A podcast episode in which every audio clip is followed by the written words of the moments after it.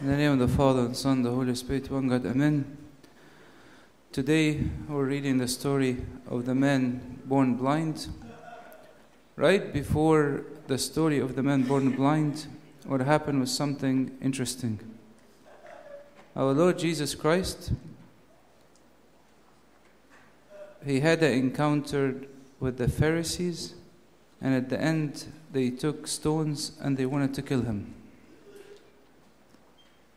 And right after that specific encounter, our Lord Jesus Christ was passing by and he saw the blind man.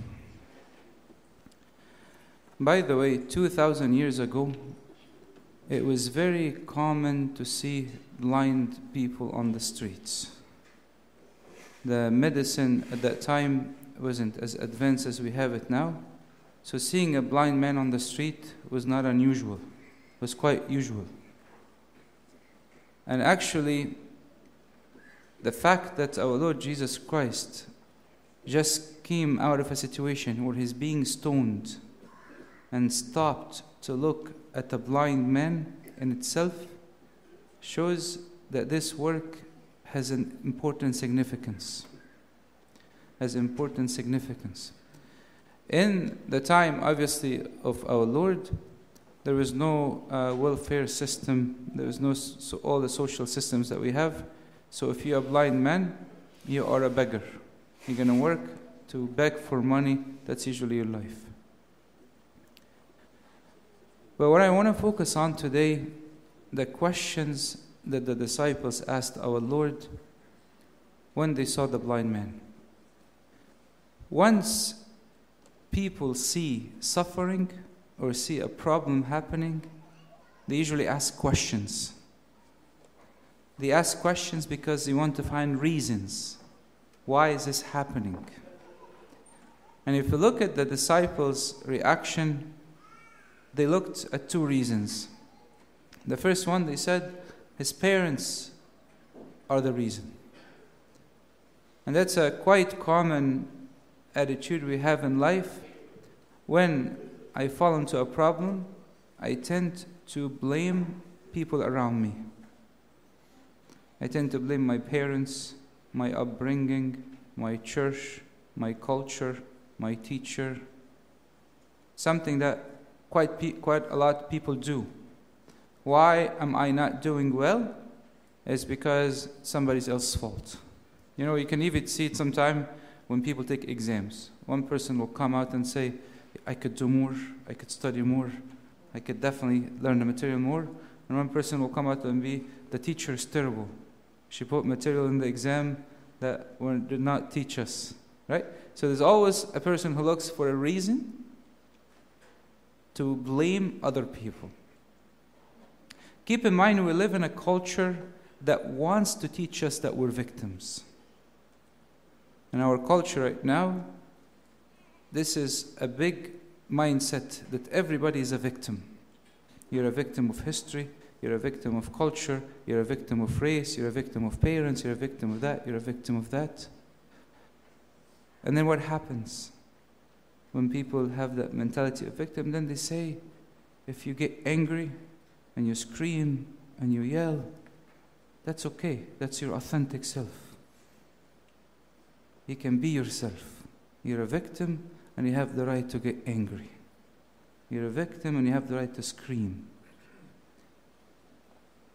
A mentality that people use sometimes to focus on the problems that happens in their life or some of the failures or the setbacks that have. Another technique we see that also the disciples pointed at is human guilt. They told him it must be this guy. Is it him or his parents? By the way, obviously, this man was born blind. So there are two possibilities that this guy could have sinned. Okay? It's either the Greek believed in the pre existing of the soul, so it's either somehow his soul sinned before he was born. We don't believe in that, by the way, but just this is their belief system. Or somehow God looked into the future and saw that this guy is going to be a very evil man, so he punished him before he was born.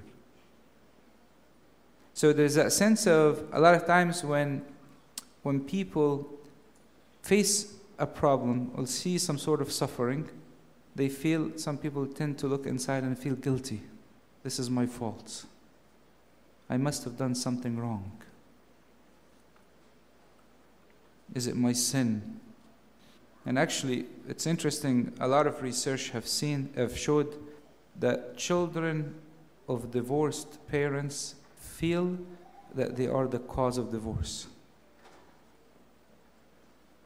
People feel guilty when they see suffering. What is our Lord's reaction to suffering today? God said, I came to do something called redemptive work. What is redemptive work? Take something that was stolen from me. Take something that was taken away from me. What was taken away from me? My children were supposed to be glorious. My children were supposed to be full of love. My children were supposed to be super patient. My children were supposed to be on my image. And I'm coming to redeem that. To bring them back to the way I've created them.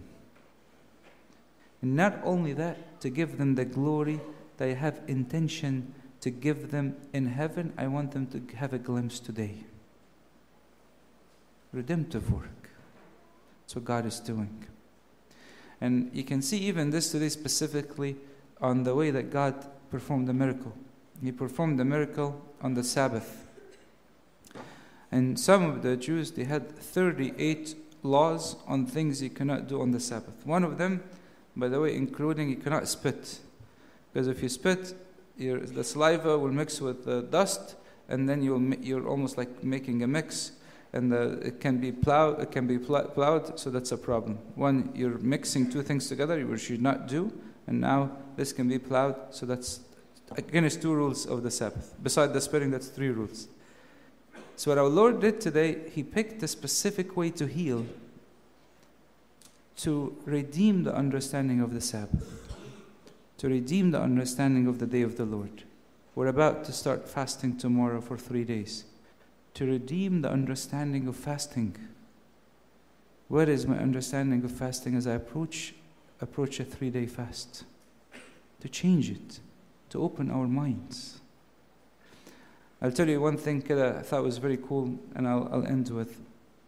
Our Lord asked the blind man to go wash in the, the, the lake of sent. It's called uh, Siloam or sent. And actually, this specific lake was used, people used to wash after the Jews have the feast of called the Feast of Tabernacle. So they live in actually tents, and then they used to actually go to that lake to wash during the time of their Feast of Tabernacle. Feast of Tabernacle is there to remind them when they were strangers in the world. And that lake was there as a source of cleansing while they are living in the world. And this is exactly what God is doing. His words that works through the suffering we see and we experience becomes that cleansing that happens in our life. As we stand in, in liturgy today, we want to ask God, God, what is it that you're trying to redeem in me today? What is it you're trying to take back that I stole, that the devil stole, that my old nature stole? I want to be back to your image that you have created me on, and glory be to God forever and ever. Amen.